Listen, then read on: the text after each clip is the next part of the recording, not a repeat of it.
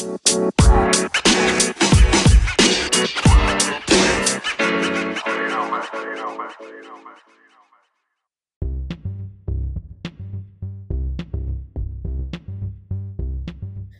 うも、アノニマスですけど何か、略してアノナニのアリサです。ドイツでフリーランスのフルスタックエンジニアとオーダーメイド感覚プログラミング学習サービスのライレックの開発と講師をしています。このポッドキャストは私がすごいなと思った人をゲストにお招きしてインタビューしたり、海外、フリーランス、プログラミング、ワークライフバランスなどをキーワードにお話をするポッドキャストです。20分前後くらいで聞き流せるようなライトなボリュームのポッドキャストを心がけてますので、ぜひね、あの気軽に聞いていただけたらとても嬉しいです。毎週水曜日に新しいエピソードの更新を心がけてますので、ぜひチェックしてみてください。はい。で、今回はですね、あの、まあ、前回に引き続き、元受講生インタビュー後編、フリーランスのコーダー、倉西文さんというエピソードです。はい、元担当受講生のインタビューですね。で、まあ、前半のエピソードでも、あの、詳しくね、紹介させていただいてますけれども、あの、簡単にね、改めてふみさんの紹介を、あの、させていただきます。ふみさんはですね、あの、元保険の営業からドイツでオペア、ベビーシッターのお仕事を1年間された後に、東京都内の、あの、ベンチャー企業にですね、UX コーダーとして就職、それからお仕事を、まあ、1年間ね、された後に、現在はフリーランスのコーダーとして独立をされていらっしゃいまする方です。はい。で、現在ね、拠点を置かれているそのふる、えー、福岡にある糸島シェアハウスでの生活もですね、あの、とてもユニークで自給自足の生活っていうのをね、モットーにされています。で、まあそのこともね、とても興味深かったので、今回インタビューをするにあの至ったということです。はい。後半のこのエピソードではですね、もうちょっとこう踏み込んだインタビューの内容で、UX コーダーの一日だったりだとか、先輩エンジニアが、あの、まあそうですね、いた場合、そのわからないことがあった時にはどうしていましたか？だとか、あと、企業就職をですね、経験された後にフリーランスになったきっかけだとか、で、フリーランスでのその仕事の獲得はどうされてますか？とか、で、福岡をその移住先に選んだ理由は何、選んだ理由は何でしょうか？っていうのと、自給自足のその生活をしているユニークなシェアハウスに住んでみての感想だったりだとか、ふみさんの今後の目標、それからまあ私のね、あの個別サポートを利用してみての感想、で、最後に、あの、これからプログラミング学習を始めようと思っている方だとか、あの、エンジニア転職を国内外で、あの、しようと思っている方への一言アドバイスですね、についてのあのインタビューをしていきます。とても盛りだくさんにあのなってますで。内容もね、ものすごくあの濃い内容になってますので、ちょっと20分 前後には収まらないかなっていうふうには、20分未満には収まらないかなっていうふうには思うんですけれども、内容的にはとても充実した内容になってますので、あのぜひ皆さん、あの後半エピソードも聞いていただけるととても嬉しいです。はい。それでは早速後半のインタビューに移っていきましょう。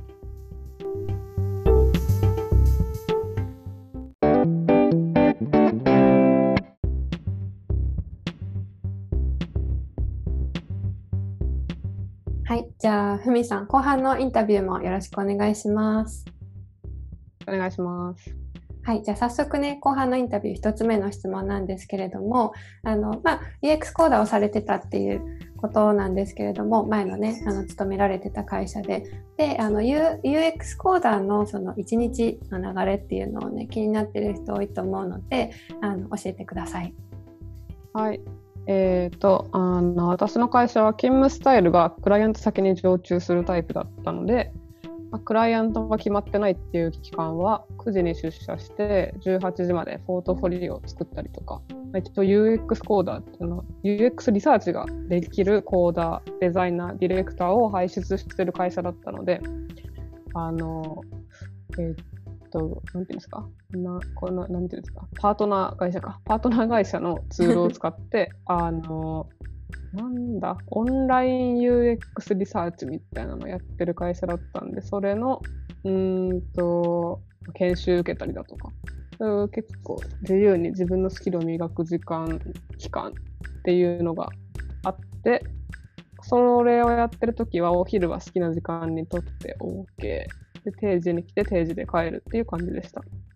でスキルアップのその研修とかっていうのも、はい、あのまあ、提携先というかそのパートナーの会社のところで、はい、あのまあ、受けることができたんですね。そうですね。あの、まあ、オフィスはうちなんですけど、そのツールが使えたんですよね。ツール使い放題で。すごい。うん。そうですね。それが、それで研修できたって感じですね。あ、じゃあもしかしてなんかこう、検定みたいなもの、資格とかっていうのも、あできました？できました。も取らないとあの給料は上がらないシステムだったんで。あ、取らないと給料上がらないっていうシステム取らない、そうですね。取らずにいると、うん、どっかでどんどん詰まるシステムだったんで、とにかく取って、ウェブ技能検定、名前忘れちゃったんですけど、ウェブデザイナー検定とか、うん、ディレクター検定とか、もなんか何でもいいからとりあえず取るんですよね。5個ぐらい受けたと思うんですけど。おお、まあ、5個すごいですね。そうですね、まあ、資格取れ取れっていう会社ではありましたね。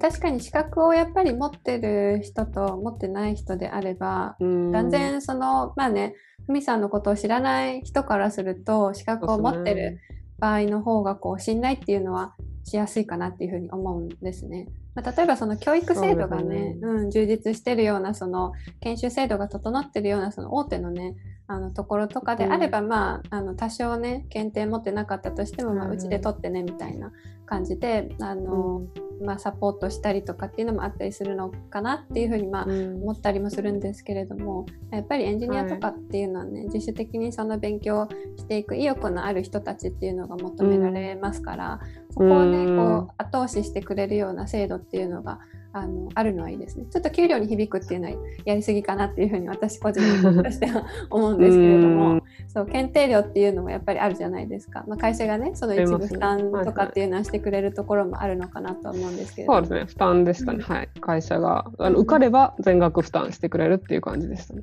あそれはいいですね。モチベーション意欲につながるからそうですね、うん、落ちれないっていう。はい、ああもし落ちた場合って受験者が全額負担ですか？ではなくそうですね落ち落ちたらなんか資格にもよった気がするんですけど2回までは確か保証してくれるんですよね。で、うんうん、3回目からはもう落ちたら実費だぜみたいな感じだったと思います。ああじゃあ一応その落ちたら全部実費になるけどでも2回までっていうチャンスはくれてるんですね。チャンスはありました。はい。あ、そうなんですね。でもまあだるいんで1回で 確かによねっていう、まあ、結構半年に1回しかない資格試験とかもあったんで。ああありますよね試験の種類によっては。そうなんですよね。ちょっと大変でしたね。それ結構、まあ、会社員嫌だなって思ったのは結構その資格、うん、資格取ってなんか受験勉強ちょっと似てたんですよね。本当に意味あるのかなみたいな。そうだったんですね。うん。この勉強と資格どうなんだろうって思ったのもが、まあ、会社員ちょっと嫌だなって思い始めた理由でもありましたね。なるほど、うんそうなんですね。まあでも確かに私もそうですね。うん、あの資格はまあ企業に属してないんでそういうプレッシャーとかもないから取ってないっていうのと、うん、そのコロナになる前ですねっていうのはその日本うん、日本でこう認定されてる資格だとかっていうのを取ったとしても、まあこっちであんまり意味がないんですよね。日本でしか使えなかったりするから。まあうん、コロナになってからだいぶそのオンラインでの受験 OK とかっていうもの増え増えたので、うん、ちょっと受験しようかなとかっていうふうに思ってるものもあったりするのはするんですよ。マイクロソフトの,、ねあのツールの資格だとかっていうのはたくさん、はいはい、そう、うん、種類もあってあのちょっとね知り合いというか友達があのマイクロソフトのあの達人というかツールのものすごい詳しい人がそうそういるんでで彼女も受けてたりしたんでね試験とかっていうのも。そう。でなんかそういう受験するための準備のそのプラットフォーム勉強するためのプラットフォーム、あのマイクロソフトラーンっていうんですけどそれがすごいあのいいっていう高評価をねいろんな人が書いてたりするんでちょっとなんか面白そうだしやってみようかなっていうふうにね最近思い始めたのは思い始めたんですけど、まあ、でもそう前はそのどうしてもこう場所がね違うから取る資格っていうのが日本のを取ってもちょっと意味がないっていうのありましたし、まあ、グローバルにね通用するものもあるんですけどただ受験しに行く場所っていうのがちょっと都合が悪かったりとかっていうのがすごい多いんですよ。でこっちの受けようと思ったら、あのまあ、ちょっと調べてないんであれですけどちょっと言葉の壁があるんでね、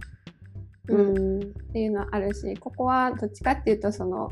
うん、そうですね。学位の方がまだいいかなって感じですね。資格うよりは。ん、うん、そうですよね。そうですね。うん、でもやっぱりこう場所によってね、その働くその地域とか国場所によってこう重要視されるものっていうのは違いますからね。そこはあうんうんうんのまあ日本の企業っていうことでしたから、やっぱり日本のこう社会であのエンジニアとしてまあ評価される一つの種類のまあうん選択肢でこう資格っていうのをね取ることを推奨されてたっていうのはあの話聞いててねちょっと面白いなっていうふうに思いました。うん、参考になる情報ですね。うん、よかったです。はい。じゃあ、そうですね。うんうん。あ、ごめんなさいね。話さ遮ってしまいました。いやいやいや、全然。まあ、あの、さっきのは、えっと、クライアントが決まってない時の話で、クライアント先にいた時は、あの、一日の流れですね。クライアント先のルールに従うっていう感じで、まあ、私がいたところはそんなに変わりがなくて、9時から18時勤務のお昼は好きな時間に適当にとってね、みたいな感じで、あの、丸の内勤務だったんですけど、すごい美味しいお店がいっぱいあって、ああ、そうなんですね。いっぱいあって、うん、グルメにはたまらないですね。すごい良かったんですよ、もう、上司と先輩と仲良かったんで、結構美味しいランチで食べ歩きしたり、帰りに飲みに行ったりして、うんうん。楽しかったですね。あんまり都会好きじゃないんですけど、なんか丸の内だけは結構雰囲気も、建物が古くてヨーロッパに似てたりして、あ、ヨーロッパに似てるんですね。それはすごいですね。そうなんですよ、なんか、うんうん。何？あの、大型デパートみたいなのも古いままで建てられてたんで、なんか雰囲気が好きで、すごい楽しかったですね。常駐型の、あの、なんていうんですか、このエンジニアの仕事って結構いろいろ言われますけど、私は結構いろんな場所に行けたりして楽しいんじゃないかなって思いますね。ああ、そうなんですね。それはちょっとうん意外でした。なんかやっぱりこう実際対面でね人間関係っていうのが構築できるのもあのいいメリットだなっていうふうに思いますし、さらにそこにランチの楽しみがつくっていうのとか、ランチは。あと景色ねあの丸の内とか私、うんあの行ったことがないんですけど、まああのはい。ヨーロッパのこう街並みみたいなあの建物があって、うんそれも楽しめるっていうのはあのちょっといいですねあの仕事の合間にいい息抜きに、うん、なりそうです。本当にその通りで。はい。うんうんですね。いやちょっといつか丸の内コロナが終わったら行ってみたいなと 思いました。まだねあのはい日本でも開拓してない行ったことない場所がたくさんありますから。そうですよね。はい、じゃあ次の質問に移っていきますね。はい。はい。であの前ねその勤められてた会社で先輩エンジニアっていましたか？でもしくはその分今からない、はいうん、あごめんなさいね分からないことがあった時にあの、まあ、どうしてました？えっと、はい。あの、先輩エンジニアいらっしゃって、まあ、わかんないときは聞いてましたね。もうすぐチャット飛ばして、すぐ、ぐ結構すぐレスポンスくれる人だったんで。あーそうなんですね。分かった。っつって、はい。チャットがいつも返ってきてたんですけど、あの社長の右腕みたいな方が、もともとフルスタックの結構凄腕エンジニアさんで、で、うんうん。年も1個上で、あのまあその人もすごいフランクな感じで超なんか常に穏やかないい人って感じだったんでもうめちゃくちゃ頼ってて。あポートフォリオを作ってる時も、うんそうなんですよ毎日チャットを飛ばしては うん助けてもらいとかしててすごいお世話になりましたね。であともう一人あの私より後に入ってきた方でデザイナーなんですけどコーディングにめちゃくちゃ詳しい人がいてもうその人はフリーになった今でも連絡するぐらいなんか世話焼いてもらっててあそれはすごいですね。超いい人なんですよ。なんかか海外にもあの住んだことないんですけどすごい興味があるから、私のドイツの話とか、まあそうですね。私のやってることにもすごい外国が好きとかそういうことにも興味がある方だったんであの今でも連絡取ってすごく仲良くしてもらってる先輩人生の先輩って感じですね。あそうなんですね。じゃあ前のその企業にね勤められてた時の人脈っていうのも今でもすごく大切なこう人脈としてあの続いてるっていうね。ことなんですね。ああなるほど。はい、そうですね。私はその先輩エンジニアってこうはっきり定義できる人っていうのが本当少ないので、うん、実際その直接こう、プロジェクトとかにね関わった人でいうと少ないのであのそういうねこうまあ何て言うんでしょうねこう一緒にこう現場に行って同じプロジェクトでこうコンスタントにねあの、まあ、教えてもらえることが多いっていう環境はすごいいいなっていうふうに思います。やっぱり成長できるっていうのもその分早かったりとかするんじゃないですか、ねうんはいはいうん、いやそうだと思います。やっぱり、なんか、エンジニアがいるところに行った方がいいって誰かにも言われたんですよね、就活してる時に。あそうなんですね。絶対こう自分だけじゃない方がいいよっていうのは言われましたね。多分どっか面接してる時、うんうん、ああ、面接してる時に。相手の方うんうん、言ってください。なんかすごい面接官の方どこ行ってもなんか人生相談とか聞いてくれる人ばっかりでなんか超面白かったですね、えー、転職活あそうなんですね。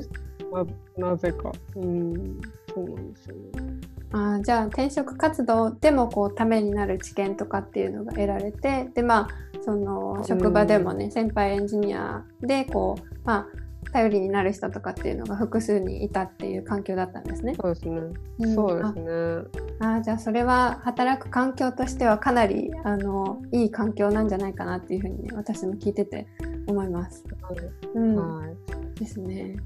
はい。うんじゃあ次の質問に行きますね。あの、はい、まあ、企業のねその就職をあの UX コーダーとしてあの一度経験されてで、まあ、そこからねフリーランスにあのなられたっていうことなんですけれども、まあ、そのフリーランスにその企業就職を経てねなったきっかけっていうのは何でしょう？えー、そうですね、まあ、きっかけは超偶然なんですけど同僚のデザイナーがなんか仕事持ってきてくれて副業やってみるかみたいになったのが始まりでしたね。で彼女も、まあ、今でも連絡取ってる数少ない前の会社の仲いい人の一人なんですけど、えっ、ー、と、大学の時留学してて新卒で保険の営業しててキャリアチェンジしてデザイナーになって年も同じっていうなんか共通項だらけですごいすぐ仲良くなったんですよね。あそうなんですね。確かにめっちゃ共通の項目多いですね。いやそうなんですよ。超一緒で、うん、なんかなんなら顔も似てるとか言われてて、ね、そうなんですか。見てみたい。みたいな感じで だったんまあそれでその子がある時ツイッターからなんか仕事を見つけてきて、あ、じゃあこれ2人でやんないみたいな。いけるんじゃねみたいな。その子もともとフリーだったんで。あ、もともとフリーからだったんですね。そうですね。フリーから会社員に変わってきた子で、うんうん、まあそんな感じで仕事を持ってきてくれたのが最初で、その後も今私が仕事もらってる社長さんとつなげてくれたりとか、で、それがコンスタントに来るようになったんで、まあちょっと、じゃあ私はフリーになってみるよみたいな感じで、彼女はまだ会社にいるんですけど、あ、そうなんですね。フリーデビュー、うんうん、そうですね。はい。フリーデビューして、イエーイみたいな感じです。はい、自由が手に入ったっていうね。そう、自由だみたいな。そうです。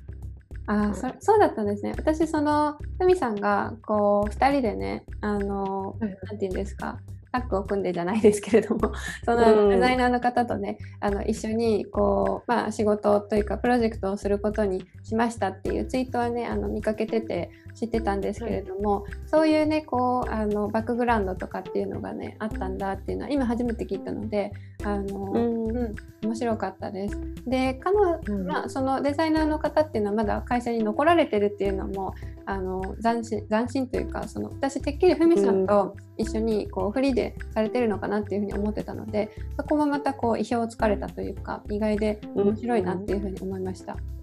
そうですね。なんか、彼女 DJ なんですけどまあ本業が DJ って自分では言,、言ってるんですけどまあ、うんうん、土日の DJ ですね、はい。結構いい感じに上り詰めてる感じなんですけど、えー、そうなんですね。やっぱ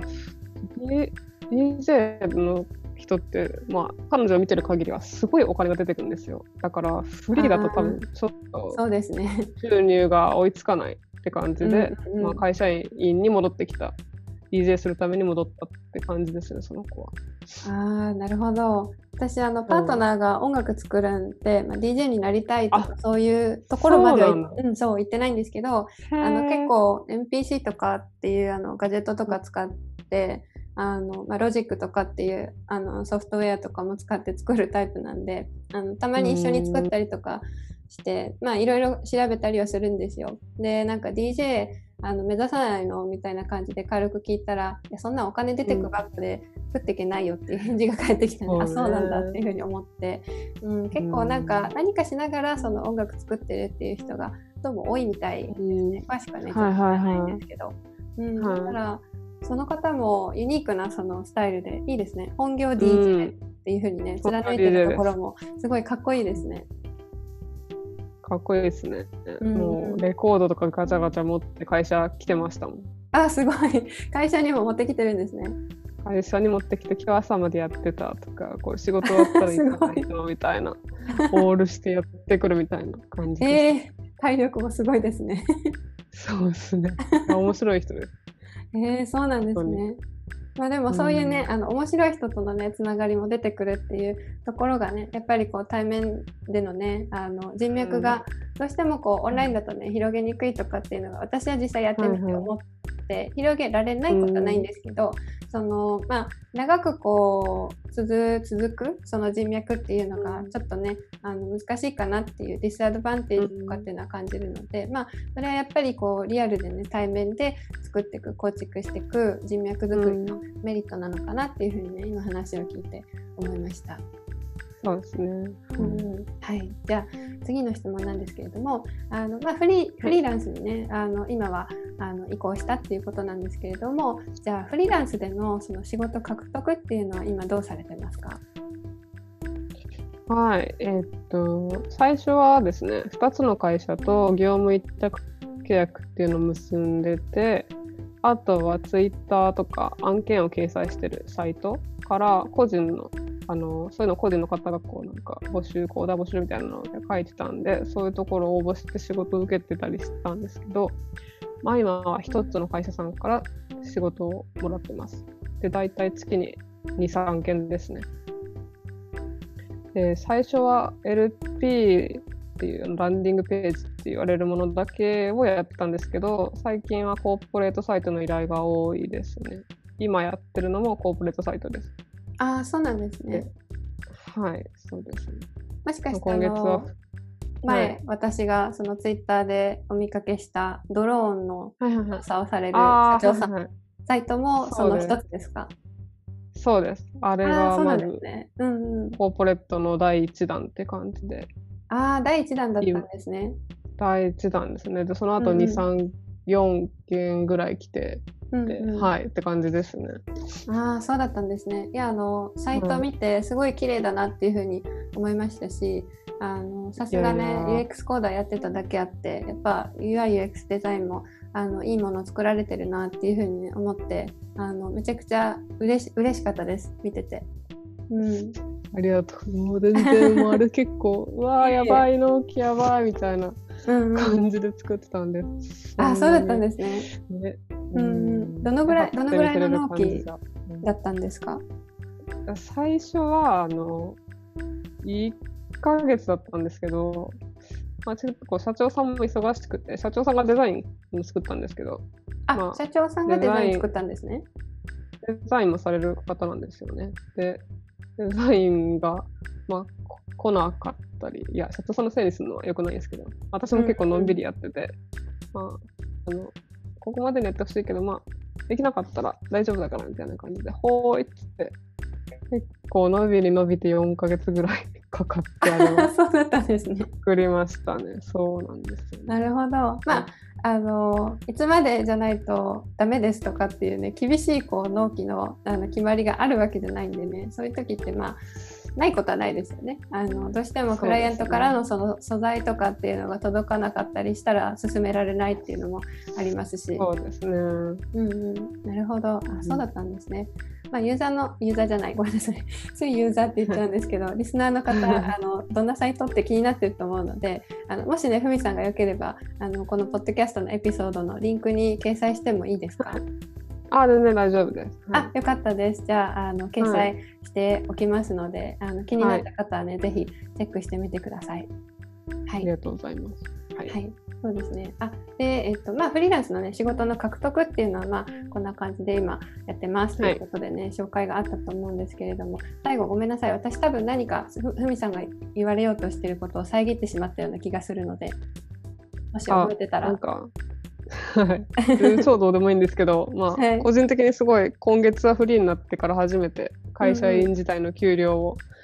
超えたので、すっごい嬉しいです。おお、すごいですね。会社員時代の給料を超えたっていうのは、これはすごく大きなあの達成のラインかなっていうふうに思います。超でかいですね。はい。うん、ですね。やっぱりこうフリーランスになって一番こう最初に出てくる不安っていうのが収入どうしようかなっていうところだと思うんですよね。うん。まあ、人によってはい。そこは違ったりするのかもしれないんですけれども、大多数の人がこう、まあ、私も含めね思ってたのが収入、まあ、十分入るかなっていうそこだと思うんですけれども、だからまあそれが全てじゃないんですけどそれをまあ一つのね目標ラインにしてじゃあまあ一人でその生活できるぐらいのその収入が入るようになるのを目標にしようかなとかあの会社員時代の,、あの給料を超えるところっていうのをちょっと一つの目安にしようかなとかっていうね感じであの、うん。自分で目標を作るっていうのはね結構大事ですしまたそれを達成するっていうのがね、あのまあ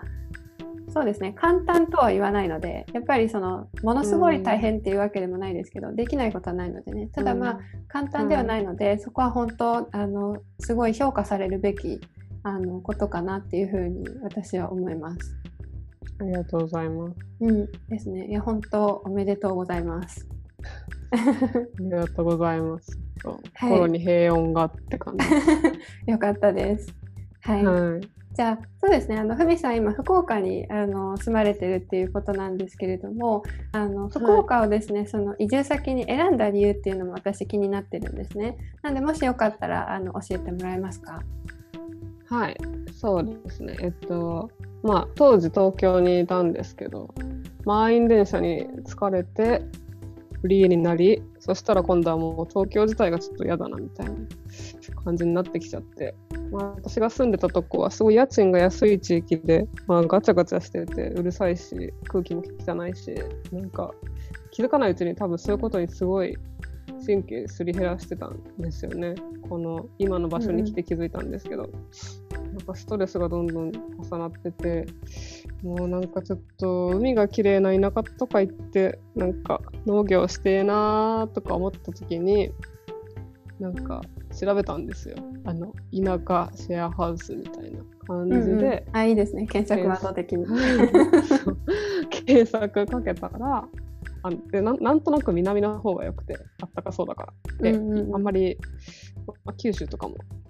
分かんないしみたいな。大阪なんですか関西ぐらいまでしか行ったことなかったんで南の方いいなって思った時にもうドンピシャで今住んでる家は、まあ、福岡にあって海がすぐそこで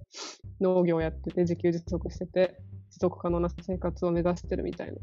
めっちゃドンピシャと思って即応募引っ越しって感じで福岡になったのは偶然でした。ああ、そうだったんですね。じゃあ、福岡っていうことで絞ったんじゃなくって、その田舎でこうリラックスして、まあ、なんなら自分でこう自給自足もしてっていう望みを叶える場所が、まあ、福岡だったと、たまたま。そうい。うことだったんですね。なるほど。あの、はい検索するあたりがあれですね。あのエンジニアっぽいというか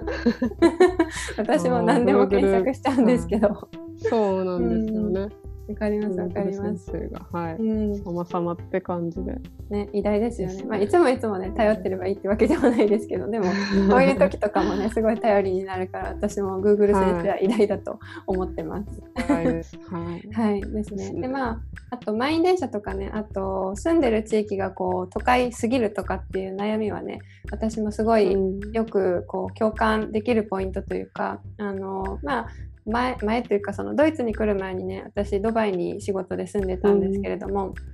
あのはいまあ、1年でねちょっと短い期間ではあったんですけど本当あのものすごい大都会というかうん大都会というかあの大都会プラス観光地なんですよ。だから、うん。で私のその住んでたアパートっていうのもめちゃくちゃもう何て言うんですか？東京でいうそのスカイツリーがあると思うんですけれどもあのドドイツは、はい、ドイツじゃないドバイはブジカリファっていうのがあるんですね。あのミッションインポッシブルとか映画で出てきてると思うんですけど、やば。そこそこのほぼ向かいだったんですよアパートが。はい、であのまあそうですね。落ち着かなかったですね本当。もう毎日観光客がきりなしに歩いてるのを見るのだけでも疲れるし、あと、寝な寝ない街というかその夜もすごいうるさいんですよ、うん、賑やかで。でなんか朝の何時だっけ？4時4時だったかな？なんか4時とか決まった時間にですねあのなんだっけ？ちょっと出てこなくなったんですけれども 宗教上のあのイスラムの音楽が流れるんですよ。うん、そう。で結構でかいんです音が。めっちゃでかいんですよ。窓、まあ、窓開けて基本寝ないんですけどあの10何階とかに住んでて別に入ってくるとかっていうのはないんで、安全ではあるんですけど、まああの、うん、基本あのなんて言うんですかあのクークーラーか、まあ、暖房かっていう感じなんで、うん、空調つけてるから開けないんですけど、うん、まあ、窓開けてたら本当最悪ですね。たまたまお昼寝してる時とか、うん、起こされちゃいます。本当。へうんって感じで。そう。でなんかどこ行ってもこう賑やかで緑もないんですね、まあ、当然砂漠の国なんで。そう。だからすごい賑やかすぎて落ち着かなくって私も気づかないうちに疲れてましたね。だからドイツに来てもう真逆の環境なんで緑もあるしなんか近くには牧場あるしみたいな、うん、感じだからあの本当そこでなんかリフレッシュができたというか気づかない疲れてたんだなっていうのは本当、うん、話を聞いてめちゃくちゃ共感できるところでした。ね、ドイツは素晴らしい、うん、本当に景色が、自然がね本当 あの絶景が多いですよね。びっくり多い。うん。そうそう、ね、いやなんかパートナーがその会社に行く道中っていうのもすごい僕とか、草原がもう多いんですけどあの町から町の間っていうのがドイツ建物がほとんどないんですよね。あのベルリン、うんうんそうすね、ベルリンのそのセンター部分を除いては。そうだから本当もうだだっ広いもううちアルプスの始まりぐらいのエリアなんで。そうなんかもうあハイジみたいな感じのあのハイ ハイジのおじいちゃんみたいな人とか本当あの出てくるんですよ。牛飼いみたいな。すごい。うん、とか車の車道を牛が横断してるからちょっと待ってねみたいな。うん、えー、それやばいっすね。するんで南ドイツは。そう全然あの時間の感覚っていうのが違いますねだいぶ。うんそうですねわかります。うんですね。はい、話が ちょっとだいぶそれてしまいましたけれども。はい、じゃあそのふみさんがね今あの住んでるあのシェアハウスなんですけれども私もねあのサイト見せてもらったんですよシェアハウスの。で、はい、見た感じものすごいユニークなシェアハウスでで、まあ、あのそのことについても聞きたいんですね。でまあ自給自足のその生活をしてるっていうあのユニークなねシェアハウスに住んでみてあの感想をね、あの聞かせてください。はいえっと、まずなんかあのシェアハウスが糸島シェアハウスっていう、まあ、名前でして、えーまあ、福岡県は糸島市にあるんですね。でもう住んでからずっと毎日学び学び学びって感じでまず料理が私すごい苦手だし避けてきたんですけどもうこの家だとあの何でもかんでも料理しないとあのなんていうんですか？インスタントみたいなお手軽なものないしだしとかも化学調味料ないんで、うん、自分で発明するしかなくて。あゼロなんですね、化学調味料。ゼロですね。その代わりのなんかみんなのお手製の調味料がずらーってキッチンにあって。すごいですねそれは。うわ。すごい。すごいんですよ。年代物とかいっぱいあるんですけど。でまあ晩ご飯もあの住民が1人1品作んないといけないっていう、まあ、決まりがあってそんな感じで料理はどんどん鍛えられで畑作業もあるし DIY もあるしっていう感じで持久力が上がるような活動を、まあ、この家でずっとこの4ヶ月半ぐらいはしてきましたね。あそうなんですね。じゃあ、はい、もうもうちょっとであと2ヶ月で半年って感じなんですね。そうですね、早いですね。そうなんですよ。うんうん、ですね、うん早いですね。私もついこの間、ふみさんから、あ、福岡に行くんですっていうふうに聞いたような気がするので、すごい早いなっていうふうに思いました。でもまさかの調味料、だし、だしですらないと、ないです。作らないとないと。そうですね。基本的にはいりこを煮出して、まあ、それがだしって感じですね。あとは。野菜を茹でた汁とか。はいああ、なるほど。ブイヨンってことですね。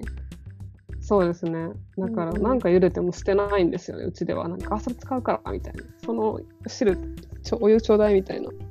感じで料理作ってますね。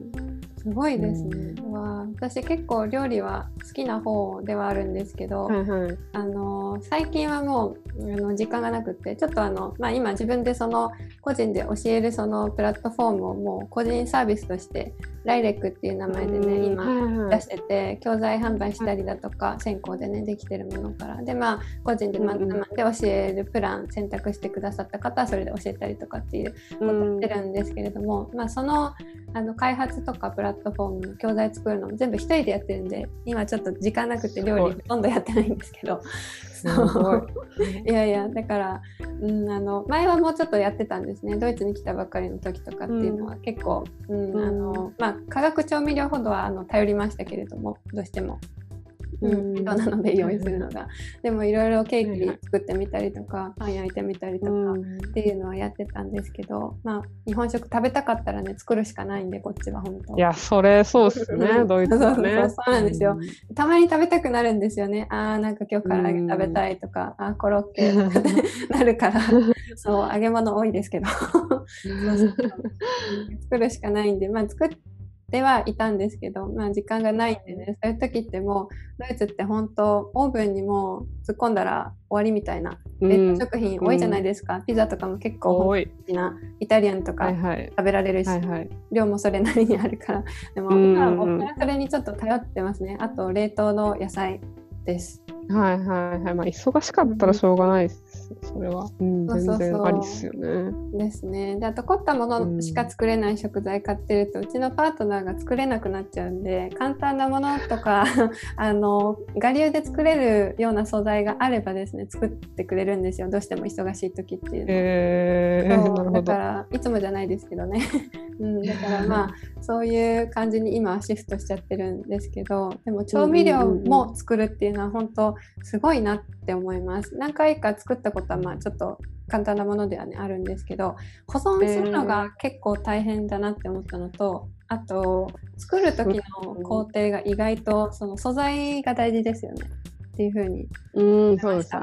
うん、素材悪いと失敗作になっちゃうとか素材だけで結構味が変わったりするなっていうふうに思ったので、うん、それはすごいなっていうふうに思いました。すごいっすよ。私はまだまだなんで、なんかみんなすげえなって思いながら今、ここで暮らしてます。ああそうなんですね。あの調味料何かもう作ったものとかありますか？調味料は、調味料って豆乳は結構何回か作ったんですよね。で、あ豆乳は作ったんですね。豆乳は作りました。で、豆乳からなんかマヨネーズ作ってみたりとか、あすごい作ってみたりとか。うん豆腐すごいですねっていうの。は、豆腐がちょっと、まあ結構難かったんですけど。ですよねうん。豆腐は、ううんん、私も難しかった記憶があります。子供の頃にうんお母さんと一緒に作っていつもいつもじゃないですね。失敗率がすごい高かったです。うん、あれはなかなか手間で難しいですね。うん確かに。そっか。でも、けうんうん結構あれですね。難しいものに挑戦されてますね。そうですね。まあ、今時間が結構あるし、みんながすごいんで、自分の、まあ、料理レベルが低いだけなんですけど。いやいや、豆腐はレベル高いですよ。うち、そうそう、豆腐もそんなになんか買ってこないとないから、まあ、じゃあ作ってみようかな、みたいな感じで作りましたね。まあすごいしょっぱかったんですけど。あ、そうなんですね。あ、でも苦いよりいいと思います。うんすっごいしょっぱい豆腐でした。お醤油がいらない豆腐。いらないですね。全然いらなかった。はい。ある意味いいですね。はい。はい、じゃあ次の質問いきますね。はい。じゃああの今のねあの糸島シェアハウスでのその環境と、まあ、エンジニアとしてねフリーであの、まあ、独立されたっていうことなんですけれども、まあ、この今の環境でですね今後どう成長していきたいとかっていう目標とかゴールとかっていうのあったりしますか？そうですね。まあ、今、仕事はこのまま、まあ、リモートの仕事をしつつ、この空いた時間でもっと自分の手で何かを作れるようになりたいなって思ってるんです。えっ、と、今ハマってるのが、パン作りと、あと、お肉の解体。あの、ここ、イノシシがすごい取れるんで、イノシシ漁師さんが持ってきたりするんですけど、それあ持をってきてくれるんですね。持ってきますね。まあ、あのシェアメイトの会社に持ってくるんですけど、私今そこにちょっと修行にい行ってまして、で、殺すのはやってないんですけど、まあ、シェアメイトが殺した、土畜したやつを、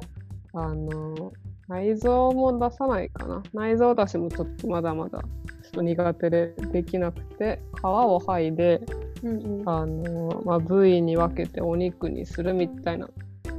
さばいてるって感じですねそこを今ちょっと修行中でパン作れてお肉さばけたらじゃあ次はちょっと苦手な DIY なんとかしたいなみたいなお家とか建てれるようになったらめっちゃいいなとはぼんやり思ってますね。なるほど。すごいですね。イノシシをさばくってなかなかやってる人いないと思うのでしかもそれを修行できる環境があるっていうのがまたいいですね。超ラッキーですね。そう。なんですうん、ですね。私魚ですらさばいたことが あの記憶にない。多分ちっちゃい頃はおばあちゃんによく料理教えてもらってたんでやったことあると思うんですけどはいはい。記憶に残ってる中ではもうないので肉ってなったらうん。もっとですね、魚はまだなんかこうちょっと想像つくんですけど肉はね皮剥いでっていう魚って鱗を剥ぐぐらいじゃないですか。剥ぐとしても。そうですね、うん。はいはい。鱗をあのそんなに硬くないのってそのまま食べちゃいますし、うんでも、うん肉の場合って絶対剥がないといけないじゃないですか。鶏のあの美味しい皮のとこ以外は。そう,、だからそれってちょっと想像がつかないから、はいはいはい。あのふみさんからお話聞いた時にすごいって思って まあ、なかなかいないですよね。そうですよね。でも、うんいや、超面白いです。今、すごいハマってます。あそうなんですねなんかそのはい話についてもすごい聞きたいんですけれども多分声だけだとちょっと伝わ 伝わるのが難しいかなもっと具体的に難しいですね。うん、そうそう聞きたいので、また今度なんか教えてください。リスナーの方も。気になった方はふみさんに聞いてみてください。はい。連絡ください。はい。ですね。で DIY 苦手なんですね。まあ私も得意ではないんですけれども、あのうんお家建てられるレベルって相当だと思うんですけれども、なんかこう DIY で作ったりしたものとかあるんですか？作ったの、まあ、みんなで作ったのが鳥の餌入れる小屋だとか、あと棚ですね。棚を結構大きめの棚作ったりとか、まあ、台風対策で飛ばされないようにいろんなものを突貫工事したりとかですかね。ううんまあ、あんまり一人で作ってないんで、まあ、みんなでやってるって感じで私結構あのうんやっぱ数字が苦手なんでなんか測るとかそういうこと超苦手で そうなんあんまですね。得意じゃないんですよね。ううんうん、あーでもわかります。測る作業めんどくさいですよね。そうなんですよね。距離とかもわかんないんで、とか、あんまり測れない人なんで、まあでも苦手ですね。得意不得意ってやっぱりありますしね。あと好き嫌いもありますから、うん。そこはまあはいはいはい。複数ねあの人手がいるのであれば得意な人にお任せした方がね早いし効率よくできるし仕上がりもいいでしょうし、なんかあのドイツも結構 DIY する人多いんでうちのあのこっちのねね。家族とかももうしょっちゅうあの壁塗り直したりとか新しい棚取り付けたりだとかいろいろやってるからあれなんですけど、あの測るのは確かにうん。私たちも一人ではやらないですね。絶対二人でやります。あの、うん、ん。二人でやった方が確実なんで、まあ、好きな作業ではないんですけど、うん二人とも。それは 複数人の目で見て計算間違いしないようにしないと、間違ったところにねめっちゃでかい釘刺したとかってなると壁に穴が開きますから、うん、はいはいはい。そうそうそう。まあよくやるんですけどね。わかります。本当に。そうそうそうい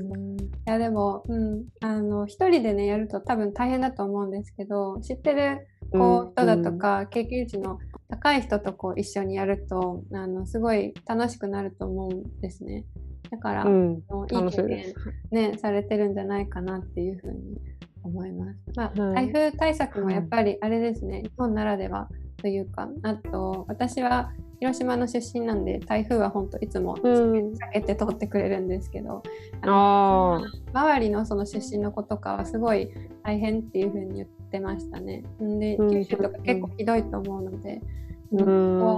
もう生きるためのスキルですよね。そうですね。もううちは古民家だし特にぶつたぼろなんで、ああ、まあそうなんですね守らなければっていう感じですね。うんうん台風のその対策って具体的にどんなものを立てたり作ったりするんですか？立ってるというよりはなんか窓にトタン貼ったりとかあの結構窓が大きかったりするんでで雨窓がないとこも多いんでそこに木を打ち付けたりトタンを打ち付けてって感じですね基本的には。ああ、そうなんですね。じゃあ窓、は窓をこうメインで防御する。窓メインです。うん、感じ窓メインですなんですね。。はいなるほど、いそっかそうですよね。お家自体のその強度とかっていうのはあの補強しづらいですもんね。もう立ってうんますから。も終わりですね、倒れたら。うんうん、なるほど。わはいかりました。いや、すごい新鮮で面白いです。お話聞いてて。はい、じゃあちょっとねあのトピック急に変わっちゃうんですけれどもあのふみさんねはい以前私のその個別プログラミング学習サポートっていうのをね利用してくださってたんですけれどもまあその利用してみての本当に正直な感想っていうのをねあの教えてください、はいじゃあ正直で大丈夫ですはい。正直に言うと、めちゃくちゃ最高で、私はあの勝手に師匠と呼んでるんですけど、あ周りに。そうだったんですね。ありがとうございます、なんか照れますね。周りにもあの師匠がいてねみたいな話よくするんですけど。あの本当に有沙さんじゃなかったら今の私ここにいないよなって本当によく思います。そこまで。いや本当もう嬉しいです。ありがとうございます。えーこちらこそ。まあ、なんか結構有沙さんとも同性で年が近くて当時は同じドイツにいてっていう、で転職キャリアチェンジ組っていう感じで共通点が多かったのも多分すごい良かったんですよね。なんか親近感っていうか、そうですね。実際ベルリンでもね一回お会いできましたしね。そうですね。はい。うんそれがす懐かしい。ごいね懐かしいですね。ねそんなこともあり。うん。うんうん、2年2年前ですね2年2年ですね早いですはいね、超早いですね。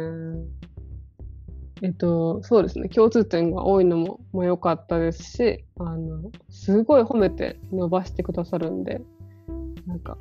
私結構、まあ課題できなかったとか、今回ちょっとあんまり取り組む時間なくて、なんか、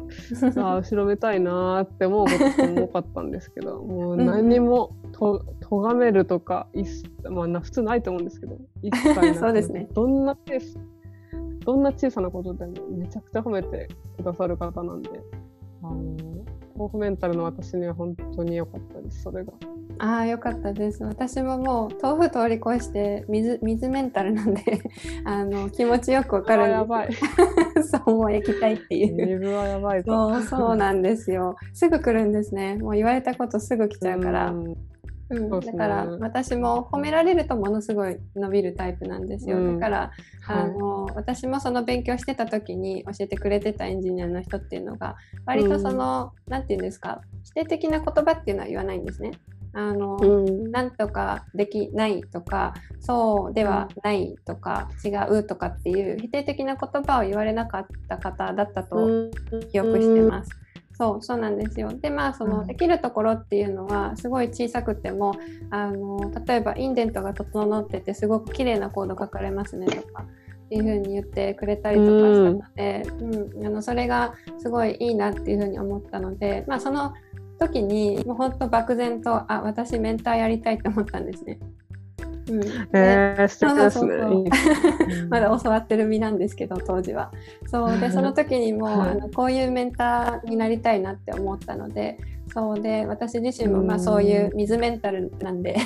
あの褒めてくれる 人がやっぱりいいなって思ったのでそこは心がけてましたね。でもそこをやっぱり評価してくださったのはすごくあの嬉しいですメンターとして。はい、いやいや、こちらありがとうございます。いやいや。でもふみさん本当、うん、コード書くセンスっていうのがあったと思いますしあの難しいその課題であってもですね自分でこう調べることっていうのがすごく上手だったと思うんですよ。あの、えー、本当に思ってます。あのまあ調べてそのどうしてもこう到達できなかった情報とかっていうのはねあると思うのでそこはね、あのやっぱりメンターにこう頼ってもらっていいところですからでもそこでもね、やっぱりこう申し訳ないとかっていうふうに思う人いると思うんですね。私も実質、うん、あの思ってしまうタイプだと思うんです。うんだから、まあそこをですねこうメンターがこうどう対応するかっていうことでかなり変わってくると思うんであの私はですね、うん、プログラミングはもう楽しいものだっていうふうに一人でも多くの人に思ってほしいんで、うん、あのそこでこう例えば「あこれはコースよ」みたいなあのあっさりしすぎた返事にしないとか,、うん。うん、なんかそのいいところがあったらあのこぼさず褒めるとかっていうのはあの、うん、努めてますね。やっぱりプログラミング楽しいって思ってくれないとその先には言ってくれませんから。あのまあ、ただでさえそうエンジニアって世界的にあの需要がねあの多いのに対してあの足りてませんからあの増えてほしいっていう声があるのでそうちょっとでもその可能性がある人っていうのはもう伸びに伸びてほしいので、うん、そう褒めるようにはしてます。なるほど。うんですね。でもお世辞では言ってないんですよ。うん、あの本当にすごいなって思ったし、あのいいなって思ったことなので、あの、伝えしてたんです。ありがとうございます。もう本当に、うんうん、もったいない言葉って感じですけど。いやいやいや、まあ、ふみさんのね、あの努力があるからこそ、その今のね、ふみさんのそのライフスタイルだとか、あと、キャリアアップとかっていうのがね、開けてるっていうのがあると思うので、私は本当その一部のね、お手伝いをしただけなので、うん、9割はもうふみさんの努力ですよ。うん。ありがとうございます。嬉しいです。はい、じゃあそうですね。あのそろそろ最後の質問に移っていきたい。と思います、はい、これからねそのプログラミングの学習を始めようと思ってる方っていうのもリスナーの方に多いかなっていうふうに思ってるので、はい、まあ、そういった方に向けてですねあと国内外ですね日本国内外でエンジニアの転職をしようと思ってる方への一言あのアドバイスをぜひお願いします。はい、えー、そうですねあの私大事だなって思あの大事だと思うことが3つあるなって最近気づいたんですけど、はい。えっとまあ、まずはエンジニアになった将来自分の将来をイメージすること。で2つ目が周りに「俺はエンジニアになる」って言いふらすこと。で3つ目が行動、行動することですね。なんかこの3つがあったら自分の理想の生活に、まあ、持っていけるんじゃないかなっって最近思ったんですよ。まあエンジニアに限らずなんですけど。うんうん、で、まあ、ななんでかなっていうとなんか私そういえばすごいずっとフリーランスになるか海外でエンジニア就職するっていうイメージを持ってきてたしこの2年は。で俺エンジニアになるぞキャリアチェンジするぜみたいなことを友達とか親とかおばあちゃんにまで言いふらしてもうなんかそうなるしかない状況を作ってきたしあの、まあ、エンジニアになるまで1年フリーフリーになるまで2年かかったんですけどその間自分なりに行動してきたなって思ったんですよ。でなんかイメージしたことを全部叶ってるのすごいなみたいな。この今すごい自由にノマドになって、好きな場所で働けてる。う、ね、うん、働けてるし。で言霊とか思いが具現化するとかそういうことって本当にあるんだなって思います。でもそこには行動が伴わないとそれはその現象は起きないっていうのも同時に思います。うんうん、でそうですね。あとはい。大丈夫ですか？なんかちょっと、うん、長々と語ってる感じなんですけど。いえいえいえ。アドバイスですからね。あの経験者からのそのアドバイスなのであのできるだけ詳しく、私もその聞きたいですしそのもっと担当してたね、うん、受講生からのその成長っていうことなので,、うん、でこれからその目指す方っていうのはもっと聞きたいかなっていうふうにその点に関しては思うので、うん、全然長くなってもいいですよ、はい、むしろとてもありがたいぐらいです。ありがとうございます。まあ、そうですね、誰かに刺さったらいいなって思うんですけど、うん、もう一個、すごい、このキャリアチェンジの経験から思ったことがあって、あの行動しないといけない時って絶対に来るんですよ、誰にでも。来るんですけど、したいけどまだ無理かもとか思ってるうちってそのタイミングじゃないんだと私は思います。なんか私は前の、はい、険の営業してた時にもう転職したいって考えたのは実際に辞める1年前だったんですよね。それ辞める1年前からもうずっとなんか、ね。もう辞めたい辞めたい転職したいなんかどっか行きたい海外行きたいとかずっとうだうだ考えててなんか相談した先輩にもうじゃあこの日に辞めれなかったら俺に焼肉おごるおごれよみたいな感じでなんか そうだったんですね。辞めそうですね辞めさせるなんかきっかみたいなのを無理やり作ってくれた方もいたんですよ。まあ、やめれなくて。そうだったんです、ね、普通に、普通に高い焼肉をおごったんですけど。あ、結果おごおごおごることになったんですね。おりました。まあ、お世話になってる方なんで全然良かったんですけど、なんかやめれなかったんですよ。でもある日急に夜寝る前に、あもう明日退職願い出そうって、急にパッてひらめいて、うんうん、なんかその時のことが本当に今でも思い出すんですけど、来たんですよね、タイミングが。急に降りてきた。で、もう、それしか考えれなくなってっていう時が、多分誰にでもあるんじゃないかなって私は思うんですよね。だから、うん、まあ、あと、こうなんかエンジニアだけに向けたメッセージじゃないんですけど、私は無理をしないっていうのがそういう私のモットーなので、時が来るまでは無理せず、時が来た時はすぐにチャンスをつかまえて行動するっていうのがすごい大事だと思います。なので、まあ、どれだけ時間がかかってても、かかっても諦めなかったら、必ず自分が想像したイメージした姿になれると思うので、私もプログラミングから離れてた時期とかもあるんで、でも、有田さんのおかげで戻ってこれて、今ここにいるんで、あの、諦めずに